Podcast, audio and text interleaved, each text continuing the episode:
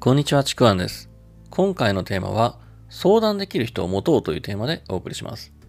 前回ですね、あの、相談という名の時間泥棒という、まあ、この音声伝えたんですけども、まあ、その続きになるんですが、まあ、前回ね、相談という名目で、相手の時間を奪うっていうこと、まあ、それをしないようにしようということを伝えたんですけども、これあの、別にですね、相談しちゃいけないってわけじゃないんですよね。むしろ、相談できる人はすごく重要なことなんですよ。ただ、相談する相手を間違わない。誰かで構わずにしないってことがすごく大事なんですよね。まあ、その辺の話をするんですけども、僕あの、たまにですけども、Facebook とかでいきなりメッセンジャーで、こういう状態なんですけども、どうしたらいいですか？とか、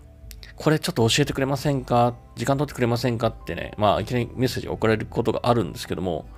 まあね、別にね、あの、何かしらこう、関係性のある人だったら、あどうしたの？って普通に返したりもするんですけども、あの、あまり関係性のない人にいきなり、そんなの送られてきても、相談されても、正直こう、相手はね、迷惑以外の何でもないんですよね。まあ、相談される方は。なんかすごく時間が奪われるような感じがするんですよ。まあ、なので、あの、まあ、悩んでる人は、本当誰に相談すればいいのっていう大事な話を今回するんですけども、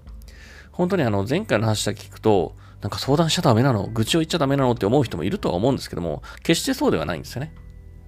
ただ、ひたすら相談という名目で、こう、関係性もない人の時間とか精神を削るっていう奪う人っていうのは、なんだろうな、相手との関係性を無視する傾向にもあるんですけど、なんかこう、相手に、あなたの相談を聞く関係性なんてないのに、とにかく話聞いてくれませんか？聞いてほしいっていうふうに、これ押し付けて、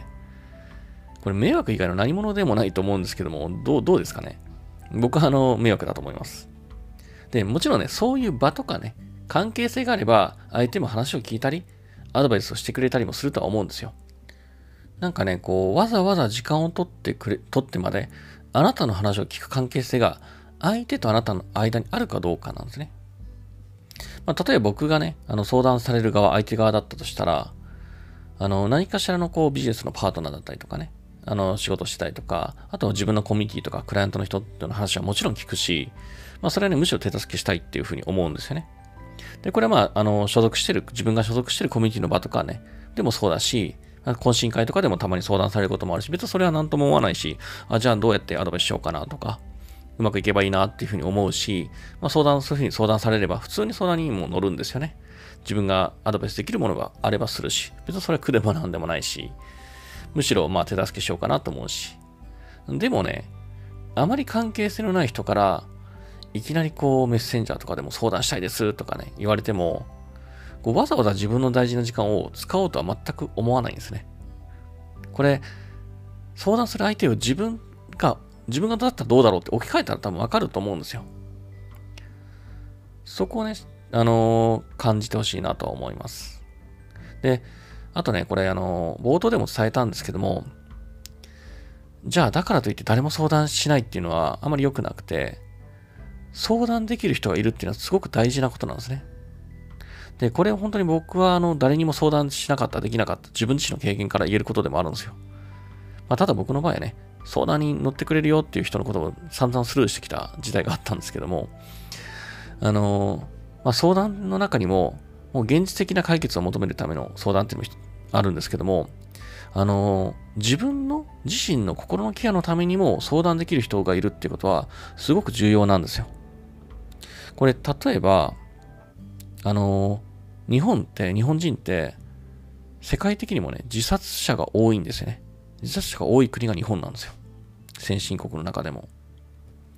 で、まあこれはね、日本人が、まあ、性質上なのかなあの相談できる人がいなかったり、相談する先を知らなかったり、まあ、相談すること自体が恥ずかしいっていう意識を持ってしまっていて、誰にも相談できずに悩んで苦しんで自分を追い込んでしまうことがあるから、あのー、まあ、それがね、結局自殺にもつながっちゃうこともあるんですよね。で、まあ、これ余談なんですけども、例えばね、こうアメリカとか、日本よりもやっぱ心のケアって進んでいて、まあアメリカ以外もそうだと思うんですけども、例えばね、失恋して辛いんですとか、ペットが亡くなったんですとかね、そういうような時には、あの、精神科医とかね、まあ、例えば心のケアをする専門家に相談することも結構少なくないんですよ。当たり前のように普通に使うんですよね。でも、日本人ってあんまそれができないんですよ。相談する先を持っていないことが本当に多いんだなっていうのは感じてるんですね。まあ、だから、なんかこう、とにかく辛くて誰かに聞いてほしくて、まあ、相手の都合さえも考えられずに、もう聞いてほしい、少しでも楽になりたいっていうね、ちょっとある意味パニック状態の人もいるんじゃないかなと思うんですね。まあそうじゃなくてね、日常的にやってる人もいるかもしれませんけども。あのー、まあ特にそういう状態の人は、ちゃんと相談する先を持ってほしいんですよ。まあ、これを聞いてる、見てる人でも、とにかく今誰かに相談したいんですっていうような人は、あのー、本当ね、叱るべき相談先、これを作ることを優先してほしいんですよ。いや、それも、ただの友達とか知り合いとかじゃなくて、専門家っていったように、何かしらね、心のケアを仕事しているような人をしっかりと見つけて確保していることはすごく大事なんですよ。で、もちろん専門家とかはお金がかかるかもしれないんですけども、あの相談できる人を持つっていうことは、そういうふうにお金をかけても、費用をかけてもいいくらい大事なことだと思ってほしいんですよ。むしろ、なんかこう、専門家に相談をせずに、お金の費用とかもかからずに、誰かに相談するっていう方が危ないんですよね。そんなね、相談するっていうすごく大事なことなんですよ。自分の心のケアのためもそうだし、何かを解決するためにも。そんな大事なことをね、大した関係性もない人に、相手に押し付けないっていうことなんですね。お金がかかってもいいので、叱るべき人に相談するっていう、その先をしっかりと自分で持つっていうこと。で、必要があればもうすぐに相談するっていう、これをね、しっかりと持ってほしいなと思います。まあ、というわけでね、えー、今回のテーマ、まあ、2話には、2話というか2つに分けたんですけども、あの、まあ、相談できる、最終的には相談できる人を持とうっていうお話をね、伝えたくて、